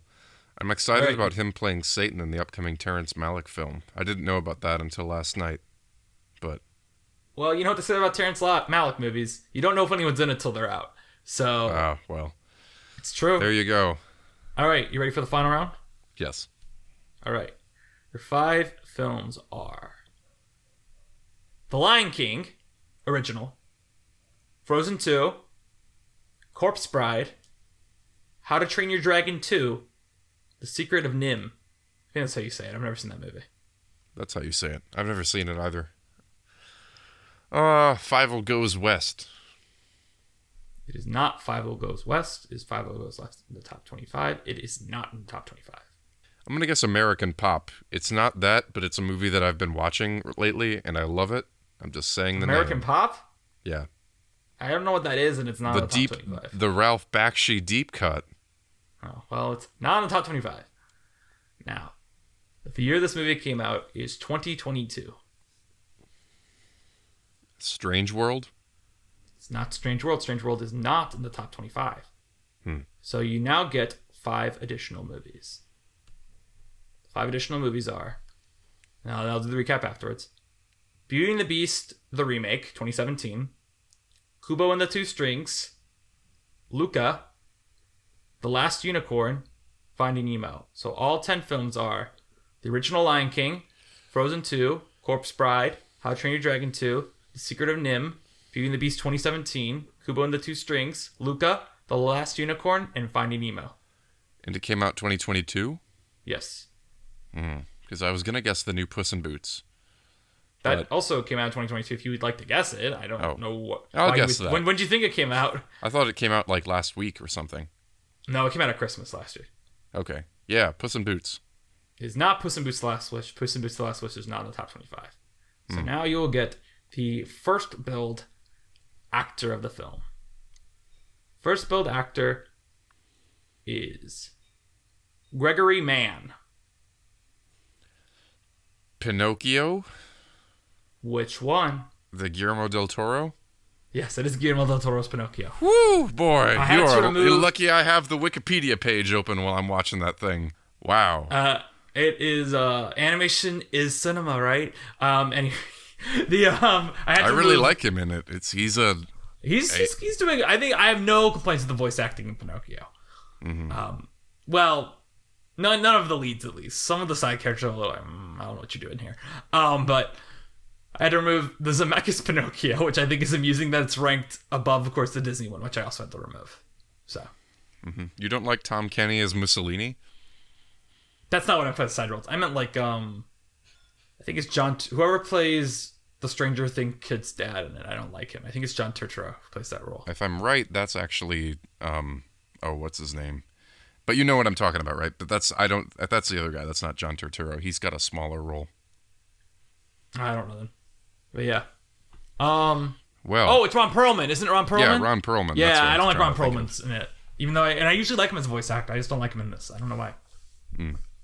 But Yeah, I actually that's something I was noticing about Pinocchio is I really I love David Bradley and uh, Gregory Mann and they like they have that thing we're talking about in The Incredibles where it's like how did they like capture this thing?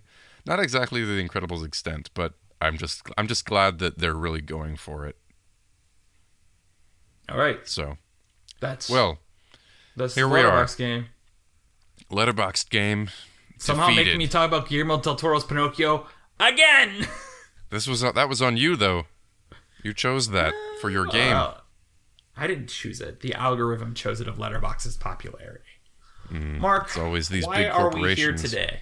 We're here to talk about One Man Band, which is a short Band? film. Yeah, which is weird because it has Orson two Welles, men in it. Uncomplete Orson Welles film. Oh man, I wish. Um, I like this film, but anyway, One Man Band came out in 2006. It premiered at some festival, I think, and The I don't know why I'm doing your job for you. Film Festival. Yeah, Which What- I'm willing to bet if we actually look up a lot of these shorts, I'm willing to bet most of them actually premiered there. That's a Yeah. pretty big animation festival. Yeah. All the studios go there. yeah. And this is the one about two street performers who are one man bands and they fight for the coin from a little girl whose name apparently is Tippy. And they are named bass and treble, and it's very short. And I really like this one. This is something that I remembered very fondly from my youth.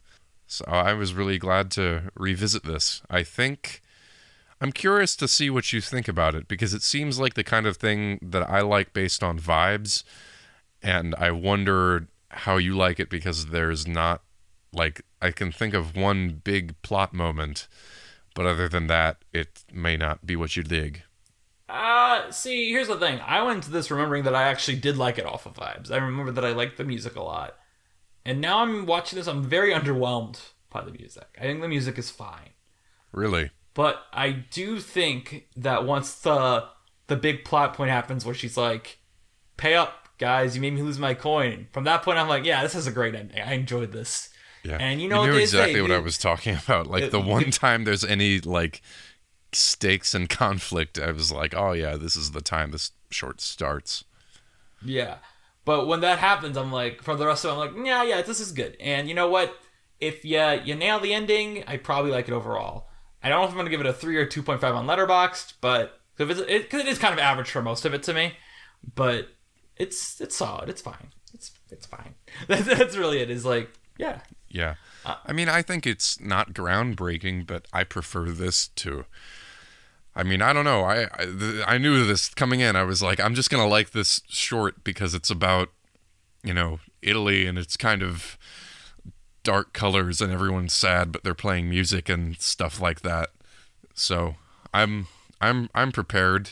I don't know. I don't I don't feel indifferent towards it. It definitely was something that I paid attention to as a child, and then growing up, you wonder how you can recreate something like that because it's such a fun performing idea. I think this is definitely something that you can see as a kid and be like, "Oh, I want to do that," or something like that. And you would you would love to be that expressive through art and that sort of thing. I do think on paper to a child, this is an improvement on Boundin. As an adult, I definitely, I think I, I 100% would rather watch Boundin any day. Um, but to a child, this is like way more wacky, way more fun. But I feel like if it's going to go for the comedy, it should be bigger. Yeah, I don't think it's really that funny, other than when like they rip off the uh, the fiddle. I think that part's funny. Um, but the vibes are are immaculate, as the the the children do say. Um, but I don't know, like it's hard to talk about just because it's like it's one of those things that's like, what is there here? I think there is there's the music we can talk about obviously. There is the animation obviously because this is a Pixar podcast. We talk about animation. I think this is the first. Isn't this their first short film done in this aspect ratio? Me, the aspect ratio nerds, immediately clocks that. I I'm pretty sure this so. is their first. Because even Jack Jack Attack is done in the 1.85 Jack, uh, aspect ratio, despite the film being wider than that. Mm-hmm. I don't think it uses that aspect ratio much at all. This short, but I really Um, appreciated that it had that handheld quality sometimes, like it they see at the end of The Incredibles, Uh-huh. which is just very fun. I always like a widescreen handheld. I do think um the animation models and the characters look a lot bigger. Um, but I don't know. I- There are definitely. I'm, I'm trying to trying to unlock because I did think of stuff when I was watching, so I'm trying to unlock what that was. Um, You didn't have dreams as a youth to grow up and be some street performer? you know, I, I talked earlier about capitalism um, when referring to Guillermo del Toro's Pinocchio, and I do think this is um, the perfect uh, capitalist film, capitalist indictment of capitalism that we can have. Is there's a girl who has one dollar. Oh, I remember what this reminded me of. This reminded me of Airbud. Wow, what? Why? Because there's a scene at the end of Airbud that's the only scene of Airbud anyone remembers besides, of course, the there ain't no rule in the book that says a dog can't play basketball. Um, but there's the other scene at the end where like Airbud's old owner comes back and he's like, "Come to me, Airbud, come to me," and then Airbud, of course, runs to the kid, and everyone in the audience cries like, "Airbud chose his own, but the kid." And that's what reminded me of. It's like this this a child in the middle has to pick who she wants to go to, and it's just one per. Well, I guess in this, I think they're both pretty creepy, but like, yeah, I don't know. It reminds me of Airbud. Um, but it is also like, man, capitalism, right? Girl's got Yeah. one dollar, and these people are so desperate for it that they're willing to fight each other for the same resource rather than being, being unionizing and going after the guy who dropped the giant sack in the first place. yeah, it really turns the workers against themselves. Yeah, but at Weird. the end, in the post-credit scene, they learn to come together to try to get their two coins. Do you have a lot of street performers up in Chicago? Yeah, there are a couple where I definitely know where they'll always be. Like anytime I see a show, there's always like the band that goes and the Saints go marching in while you, while you're leaving the theater. And there's also like by my house. I actually isn't I haven't seen him a lot recently, so maybe he moved on or something. But there used to be this drummer that was actually like up by my house, who I always liked. I always wanted to pay, but then I never like if I'm driving, I don't really ever stop. Sadly, well, I don't. It's not that I could stop. I just don't. Maybe that makes me a bad person, but like I just don't like ever stopping my car for anything really. And if I'm my aunt, my aunt'd be like, "Oh, that drummer's there again." And I'll be like, "It's good." I compared to some of the other street music we get or the other things around here, I 100% prefer this guy who's like going ham on these drums right now in the park. Like, Can you hear Yeah, him from your amount. apartment? mm, I mean, it'd be like a 15 minute walk from my apartment. It's like my drive home or my, my drive to Walmart. That's like a 10 minute drive, but like if I was to walk Oh. to Walmart, it'd be an hour walk. type Well, of that's that's not close at all. yeah. Yeah, I I Wait, asked. wait. It's not. Oh, s- can I side note and then we can you can explain why Yeah. you asked because I do think there's. The other day I was in my group chat, like IB, and someone asked, "Where's the farthest you ride shared?" And it's like, the rankings were like um, zero to fifteen miles, fifteen to thirty, thir- and you know it kept going up. And I'm like, this question is stupid. It's idiotic. It's the dumbest question I've ever read because you should not measure by miles in the city because it can take me an hour to go 10 miles anywhere here if i'm t- even if i'm in an uber like in a ride share because from here like from my side north side of chicago to i believe um any like even downtown downtown that is 15 miles. So and that's typically if i do ride share about an hour drive because you know you got to pick up someone else on the way so it's like to me i'm like this is an idiotic question and the person's like well, no, it's not. It's 15 miles is a lot of uh, isn't that much miles. I'm like, no, it's you're, you're being dumb. You, I don't care where you live. This is idiotic. That's, that's my whole point here. Is like people don't understand how mile. We shouldn't measure things by miles when it comes to like travel time in the city. Just Well, judge it by travel get- time. Yeah, I mean, I get where that con that question comes from because I actually immediately thought of. Uh, are you talking about Ubers? Or are you talking about riding with someone? Uh, I read it as a ride share, like ordering an Uber ride share or like a Lyft ride share. Yeah, but like ride share means you're sharing it with someone. Like it's not yours. Yes, it's like you, you can ever do it. It's like an Uber pool. You know, Okay, I've never actually done that, but I did. I do that once- all the time. Okay. I did Sorry, once on. take a no. I mean, I don't know. I don't know anything about this, but I did once take an Uber, like from my place out to a train station in New Jersey, which was uh, like I don't know. It was like a fifty minute ride, and you know you're going out to the country, and you know you can get they'll kill you and take your watch. I don't know, and bury you among the New Jersey reeds or something like that. So I, I get where that's coming from, but I also I agree with you. If I was just thinking about like taking Ubers around Manhattan, it wouldn't make much sense sense to talk about distance or anything like that. I will say my Uber ride short story that I said, which is the time my drive that should have been 30 minutes to the music box became 85 minutes, and I ended up just jumping out of the Uber and ordering an Uber home. Is um the story. Before I tell it, I want to be very clear. Um, I support Pride Weekend, obviously. I've never made it out to it actually, but I really last year I wanted to, and it just fell through my plans. But I wanted to go to the Music Box. This was in 2019. This was a long time ago. I wanted to go to the Music Box to catch "Do the Right Thing" on 35 millimeter, and I scheduled it so that way I have like. Even with what in my mind at that time, at that time, ride share, if anything, would add maybe 10 minutes. So I scheduled it so that way I'll arrive there about 15 minutes before the movie starts, which I think should be good enough even with the ride share. Like that that's what the ride share accounted for. Like with me saying, "All right, let me add this much time to my ride." Um the movie I think starts at 11:30. I finally bail from my car at like 12:15. And the reason why is I got in the car first. Then they went to pick up the other passengers who were going to the Pride parade. Uber inexplicably takes us to the Pride Parade first. And the reason that's silly is because the music box is north of the parade. So the music box is closer.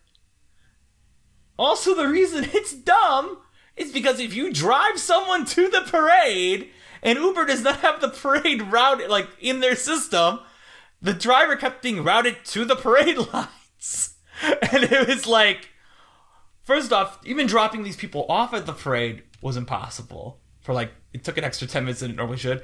And then just trying to find a way to the music box because we're on the other side of the parade and the music box is on the other side of the parade. So mm-hmm. it's just like, this is so stupid because when you picked them up, we were on the side of the music box. And it's a parade too. You come from you can come from a parade from either side. like Yeah, That's my ride story. that's weird. yeah. You, I thought you were gonna tell the one about you, like you got into a firefight or something. Oh well, there was one Am I time a cop started screaming at my driver. Uh, Oh yeah, that was scary. Because ah. she honked at him and she didn't know it was a police officer. Um, but yeah. Um, Mm-hmm. but what were you gonna say about street performers? I was just gonna ask if you have them because I was thinking about like the this isn't the short does not really bring this up like you I had to watch the short twice and kind of get some thoughts about it but I did notice about that like they're very polite street performers actually like I I find I enjoy some street performances and then the majority of them I'm like they trap you in your subway car and Yeah. then they'll like get mad at you if you don't pay them and it's like sometimes I'll, I pay them but like it's, I don't know it I just I just noticed that about this film is that they seemed like very um I don't know just just being out in the middle of nowhere and then actually like this is very harsh like actually trying to play better to get someone's attention to get their money versus what people normally do which is like they'll have like their music playing behind them on the speaker or something and then they'll be like yelling at you to pay them instead of singing. But like i don't know man. I'm i i have a complicated relationship with that sort of thing but uh, that, and that's why i asked as i was like what are your thoughts but ah, Um, I I know what you're talking about. Of course, with like, oh no, someone walked in my subway car. Now they're asking me for money. Um, here we have it's called the owl though, but uh, but actually, weirdly enough, I don't usually encounter street performers that way. I think maybe it's happened once here. I think I don't know why. There just isn't usually street performance on the L's. There's just beggars, which you know you get everywhere. But like, it's really like in the theater district I account encounter street performers, and maybe it's also like you know you remember more around the time that like something is happening, right? Um, and it's winter right now, so of course the street performers aren't really out anyway. But yeah, I don't know. Whenever I'm in New York, I see way more street performers than what that I do here. Mm-hmm. But also, it's because it's New York and it's way more dense anyway. I think you see no more street performers in New York probably than well. In LA, you see the people who are dressed up as like Spider Man who take a picture of you and they go like, "That's forty dollars." like that, that's what you get with. And then you get you have some of that in Times Square too. I know, but not to the extent Yeah. I've seen in LA. Well, I know I know in LA they also have like skateboarders and rollerbladers and everyone who's out there, but that, I don't know. That's not like I don't think they- I've ever seen that personally. That sounds like something that's like in a movie. No, well, I had two rollerbladers live in my apartment for a while. That was You like, lived in LA? their deal. No, here they were. They came in and they were doing a show in New York, and they lived in one of our rooms.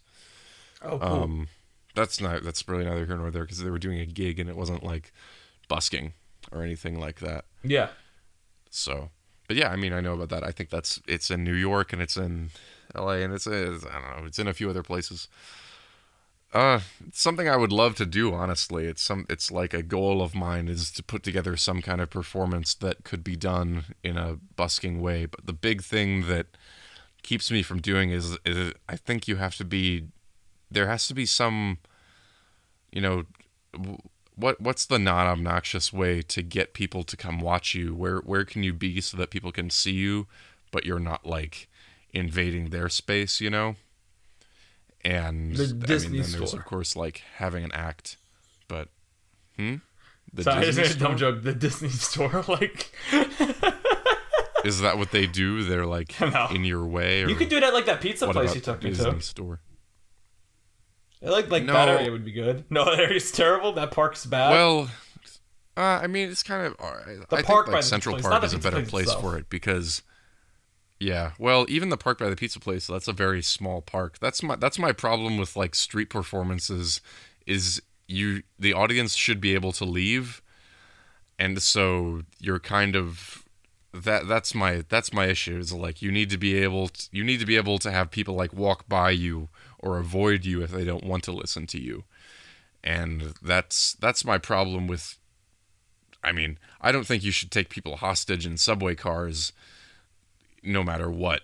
Um, but outside it's kind of difficult. Sometimes in subway stations, I think there are places that people set up that are like, okay, you know, you can like go around people and they're kind of at hubs, but you can still avoid them if you want to. That's that's an important thing for me as an audience member. I should be able to leave. we should um actually not anymore because Drake Bell's probably going to jail. But um our Drake and Josh play would have been like a Suedo street performance kind of, even though it was a house performance. What? Do you remember our Drake and Josh play we kept pitching? What about it though? It's kind of actually the opposite of street performance. Actually, I'm thinking about it because I said it, I was like, "That's kind of like what what we were saying we were going to do in college." But I'm like, "Well, no, literally, it's the opposite because it's that I'd be inviting them into my own home, where they could leave at any time, sure, but it's my house, right? So Yeah. for the listeners who are unaware, Mark and I had this. Well, I don't. I, was it both of us? I think we both had this idea, um, or was it like something where I was pushing it more? I don't know. Um, but it was like we- we'd I think we write a both had it. 22 minute long play. What? I think we both had it. Okay. It was right. We were right, both we were both minute, contributing bits and things. yeah, it was a 22 minute long play where it's called Drake and Josh has an existential crisis, where the bit would be that obviously Mark is Drake and I am Josh.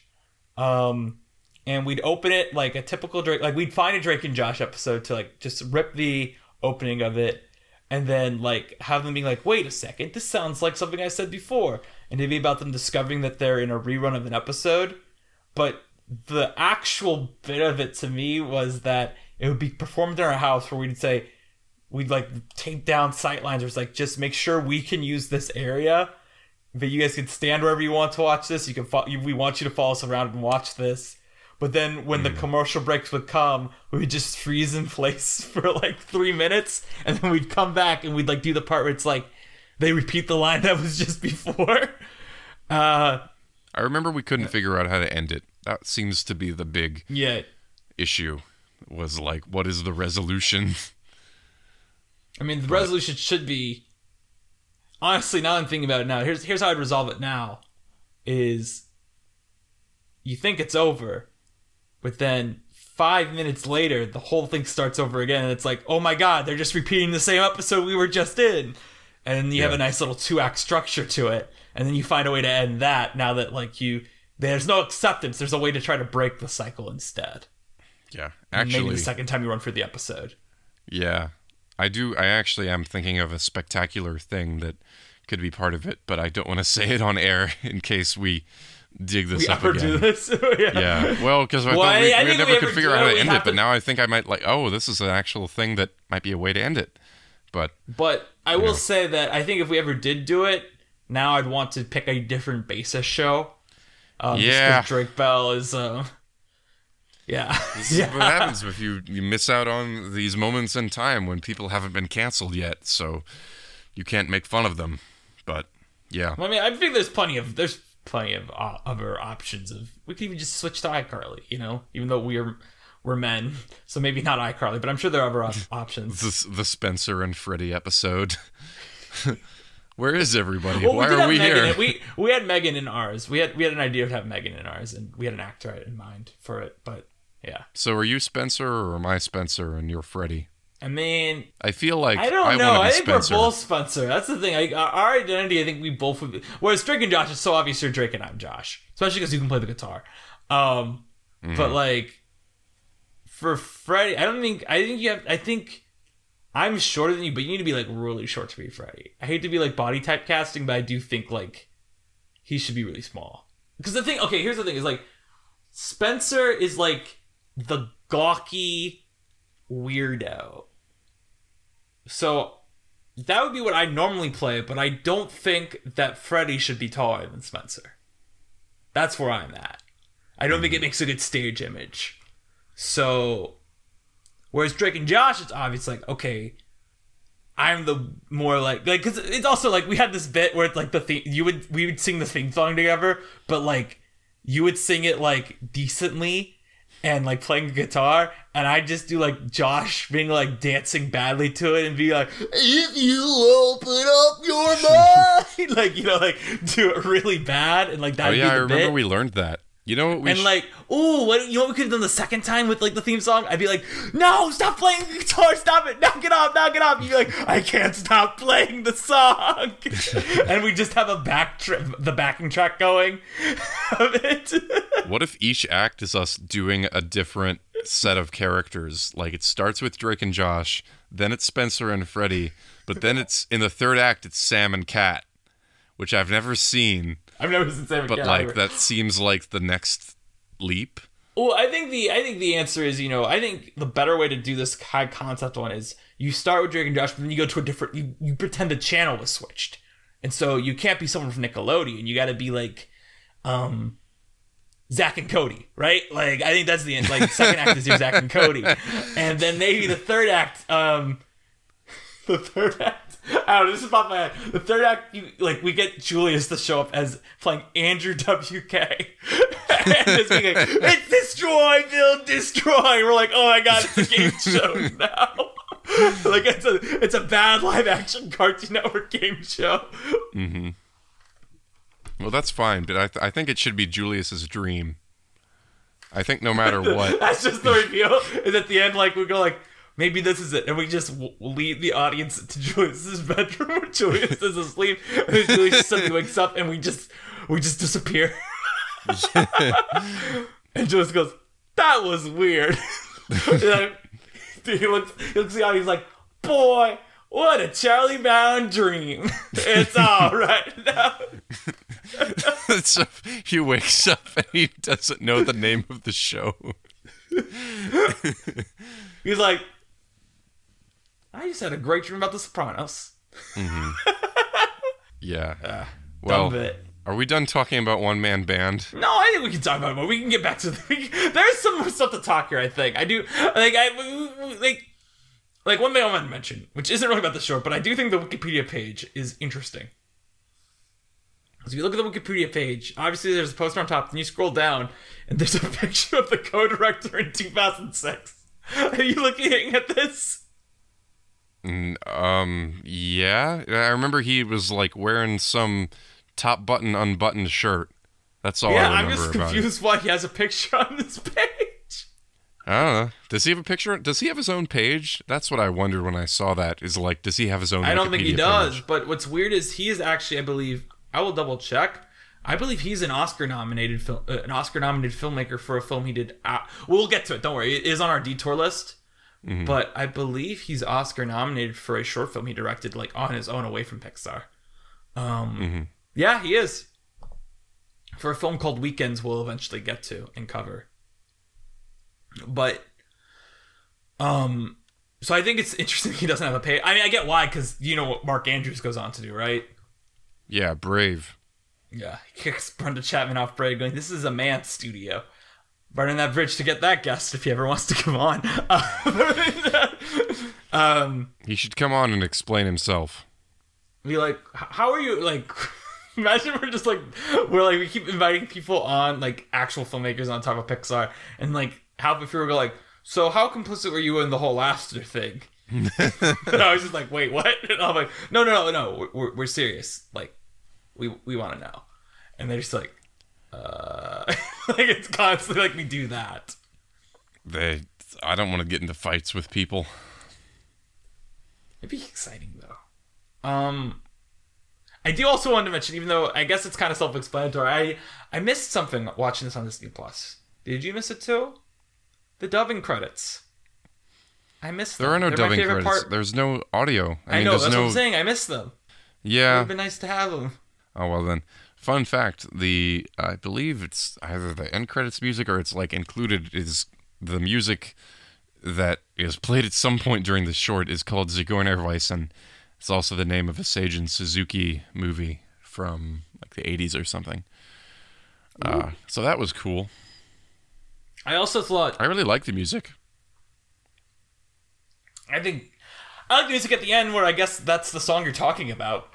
I'm not really a big fan of the Giacchino score. I think it's fine. I think it's definitely out of his comfort zone. But I feel like a score, a, sh- a short like this should have like something that like afterwards I'm humming to myself. You know, if it's like this big jazzy one man like band thing, I should be able to like think afterwards like like I should have um I'm trying to think of it like I don't Well, know. I I, was think like, that- do actually these shorts have any catchy songs besides Boundin'? And of course, Lava when we get to Lava. Uh, well, I think that it's so character based and it's about moving the plot forward. I would be kind of surprised if it had something really catchy. I do think there's one really fantastic joke in here. I already kind of mentioned the beginning of it, but it's like the guy, the girl points to the violin. She wants the violin. The other guy snatches it off. But that's not what's funny. What's funny is her playing it and realizing it's out of tune.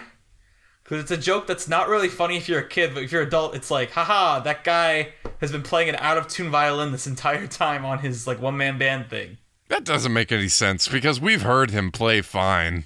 But it's funny. Rule of funny. What is this rule of funny that you always whip out when there's like a joke that has a punchline, but it doesn't really. There's no setup. I mean, my punchline personally is always, it's funny because it's of funny. You know what I realized recently? I don't know if I started doing it on exactly this what I mean. I don't know if I started doing it on this podcast, but I started doing it somewhere else. I don't know where I picked this up. I don't know who I'm mimicking, but I've realized a lot recently, like yeah, at work, and I think on here, I'll be like, you know, there's this bit, it's funny, and I just like move on, and I say funny like that, like it is designed, like I'm referring to the bit as funny, like like. You know, it's the funny part of it, and then we just move on. I don't know where I picked up like the weird pronunciation of it. I don't know who I'm mimicking. It's driving me a little crazy on the inside. I don't know. Maybe we'll encounter it. This seems like one of those deep things that you wouldn't know exactly where, but it's like far I do in your think childhood. I think it's something recent. Like a part of me thought and about uh, the podcast that must not it be. sounds like I Christoph do- Waltz. It might be. I was thinking it might be um one of the hosts on the podcast I'm not allowed to talk about on the show. But you know, I've been listening to a lot of it recently, and I'm like, no, he he doesn't say it. He doesn't ever say something like that. It's he, he goes like, you know, it's funny, but he doesn't do that. It's funny, which is what I like. The go more you talk high- about it, the more I feel like I've heard that before. Originally, I was like, "What? What do you mean?" But now I'm like, "Wait, no, that that is." Maybe we'll find it out. What will we find out first? This or whatever the flash game that I played growing up that reminded me of Straw's Fun Special Tune. I never, I never want to think about that again. um, man. wow. Now it's in my head. I don't know. Oh, we'll think about Well, it. Well, you know, it's funny. So, um, Yeah. before Shall we we give, this something- film something? well, we can give it something, but I do want to do one thing. Well, we can give it something, then we can do what I want to do before we're done. So, yeah, we'll give it something. We'll give it something. Okay. Um, I will give it an inexplicable. So okay, so the Criterion Collection just announced their new DVDs for the next month. I don't know if you saw this. They're doing a 4K release of The Fisher King and Oh yeah, Something they're putting else. out Small Axe. well, that that was the good one I was excited about. They're putting out, but they're doing a release of Fisher King and something else that I can't remember right now. Maybe I should look it up so I'm not stupid. But it is like a title that like obviously It's was the already in their Seventh collection. Seal. Yeah, Seventh Seventh Seal. Yeah, Seal. yeah, yeah. That Yeah. that one's like yeah, that's the most obvious. Yeah, but then they're also doing Triangle of Sadness, which I'm like, come on. I guess it, it I guess it won the Palm, but like that's probably one of the worst Palm winners I've seen. Granted, I haven't watched a lot of Palm winners, but I'm sure. I really need to watch Triangle. Triangle of Sadness. I love that guy's Triangle other films. Sadness. If if you like Triangle of Sadness, Mark, I will come after you because I think it does everything you complain Knives Out does, but way worse. I bel I believe that's possible. So have you seen The Square? no, I haven't. I've seen. I do like Force Majeure. I've seen Force Majeure. Because do like I don't Force like Force Majeure, but I love The Square. Well, I haven't seen the square. Maybe, maybe was- this will just tear us like, apart, okay. and that's all. You know. I'll be honest. Here's the thing, and I've said this to people before, and maybe it makes me xenophobic. I don't think so. I think it's just a fact of life and how I like watching movies. This is the it's really- third time you've done this this episode. You're like, What? I, I don't I don't mean to be homophobic, but I don't I don't you you've like done three different things like this. What on earth? Is this about I Finnish just people? don't like foreign. I don't like, like watching foreign movies or docs at home. I can't pay attention to them. It's so hard for me. I find it so hard to pay attention to them at home. Personally, I prefer foreign movies because I cannot tell if people are acting well or not. I mean, I like foreign movies in general. I like, but I just like seeing them at the theater. Like, I know, part of me, I know a lot of people who are defending Bardo. I don't know if I'm actually in a poverty around it or not, but I do have it penciled on my calendar. Like, this is the night a theater downtown is showing Bardo. If you want to see Bardo, this is when I will go see it. If I want to see Bardo, this is when I'll go see it because I know I cannot watch a three-hour Inarritu film. Honestly, in general at home, like because Inarritu's not a filmmaker I can be into that much, but especially when it's like I'm gonna be reading the whole time. I can't do that at home. I, I'm just too sleepy when I'm like in my room, and I'm like, ugh. Like I can't pay. Like I remember I tried to watch last year. I bring this up because I wanted to watch The Square before Triangle of Sadness. I just couldn't find a time where I'd be awake enough for it. And last year I tried to watch The Great Beauty because The Hand of God was a big movie, and I just kept falling asleep during. it. And I tried to watch um before I watched Broker this year. I tried to watch Maborosi, which I'm sure is a great film, but I kept falling asleep during it, and I don't. I just I can't stay awake at home. I don't know why. Cancelled. Yeah, I probably. This is so wild because truly I feel like I don't know. This has never really come up for us. I feel like if it weren't for foreign films, I would have so little to watch. I mean, I barely watch anything at home anyway. Right now, I'm watching Brendan Fraser movies at home, and Pixar movies for this podcast. What if what if But- Bong Joon Ho just like burst through your window right now, like the end of Friday the Thirteenth Part Two? You know, Two? I would, I would gladly be made fun of by Bong Joon-ho. I, I think what I'm saying is not. I, I, I, I it is bad, but I don't think it's. That, I think me yelling at Guillermo del Toro for not campaigning for a different movie in this episode is way worse than me saying I found it hard to watch a movie with subtitles at home because I find watching a movie with subtitles in the theater phenomenal. I'm always like, I saw Broker in a theater; it was fantastic. I saw EO, loved it.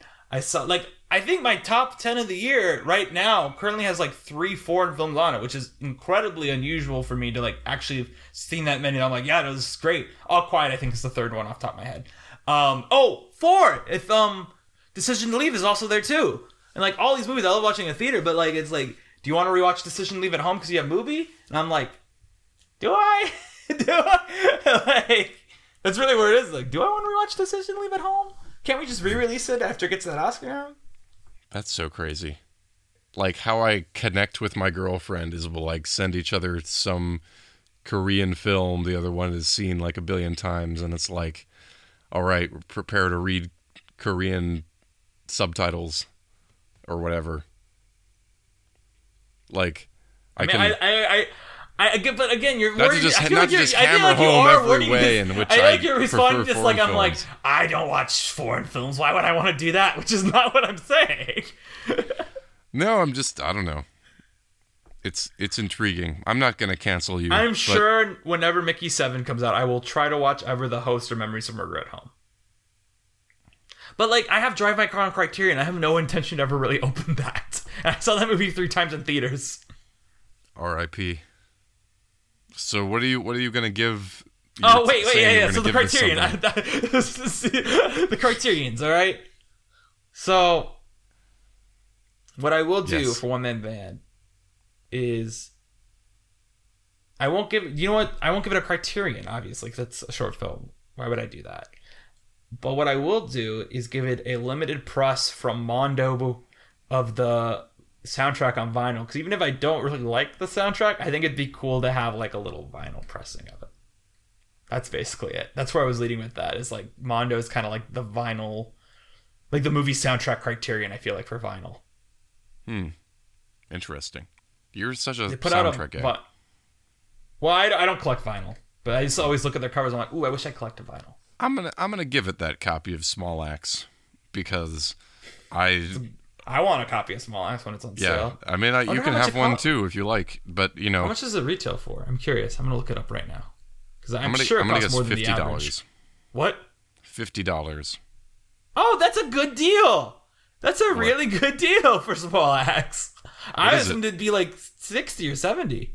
I just made that Oh, number it's up. eighty, dude. It's eighty. Yeah, Okay.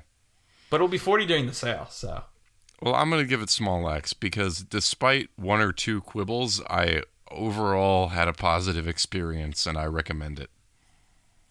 I like Small Axe too. Four, four out of five movies. I think I gave like a four or higher to. I don't like Alex Wheatle.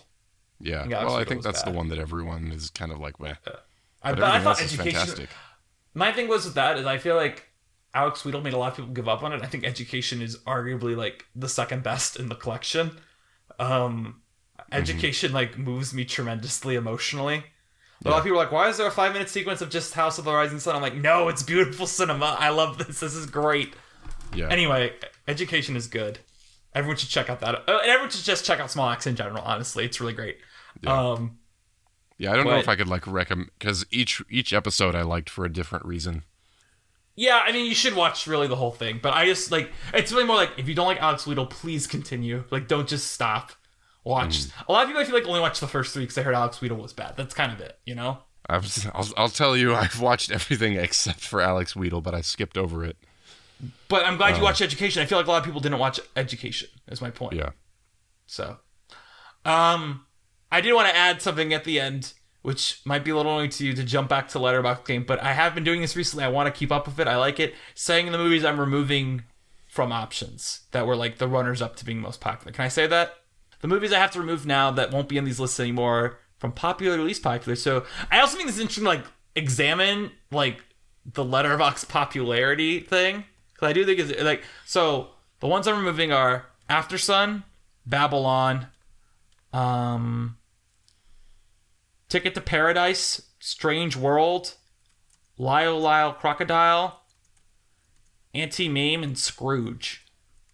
That's from hmm. most popular least popular. I think You saw. Lyle Lyle Crocodile? I thought it was great. Javier Bardem is on my supporting actor ballot. Wow. That movie was like posting casting things around here forever. You should watch the opening scene of Lyle Lyle Crocodile because you'll 100% agree, uh, understand immediately why I'm like, okay, like this is fun. Because it's like most people would cast Hugh Jackman or like Ryan Reynolds in that role. And this movie's like, nah, we're going to get Javier Bardem in this. And he completely commits to it. And it's such a joy to see him like playing a fun role, you know? Because dude's always either in like bad Oscar bait or like really heavy dramas. I feel like, or he's a hmm. Bond villain, or like, or he's a blockbuster villain in general. So it's like, it's nice to see him like in a mainstream movie just playing a wacky street performer. I dig it. All right. Yeah. What do we do next time? All right, next time you would think we're getting to Cars. Nope, because Cars releases on. I guess I should have left it open because I was gonna mm-hmm. say June sixth. I feel like I feel like it's it comes out on no, it doesn't because June sixth is on June sixth is six six six. I don't think they would. I don't think that was going to happen for a Disney movie. Mm-hmm. Wow, Cars came out the same weekend as The Omen. Think about that. Okay, so Cars opens on June 9th, 2006. However, there's a film that premieres at the Annecy International Animation Film Festival on June 5th, 2006, called Ollie's Chance. This is a detour episode. And it's a film that's co directed by someone we really like on this podcast, Sascha Unseld. Ah, all right, great. We'll be watching Ollie's Chance. awesome. That'll be great. Detour. Yep. And then after that, of course, is Cars. So, All right. yeah. Pay your street performers. Looking for the Ocean is produced by Mark Young and Danny Vincent. Our original artwork was done by Sarah Knopf, and each episode is edited by me. If you'd like to be notified about new episodes, you can find us on Facebook at Looking for the Ocean a Pixar Journey, on Twitter at Pixar Journey, on Instagram at Looking for the Ocean Pod, and on our website, lookingfortheoceanpixar.podbean.com. If you want to know what I'm up to or find me on social media, you can head over to markyoungperformer.com. If you'd like to see all my takes on all the movies, you can find me on Letterboxd at Blankmans. If you'd like to hear me on another podcast, I also have The Snub Club, a podcast about film history. We'll see you next time. See you next time.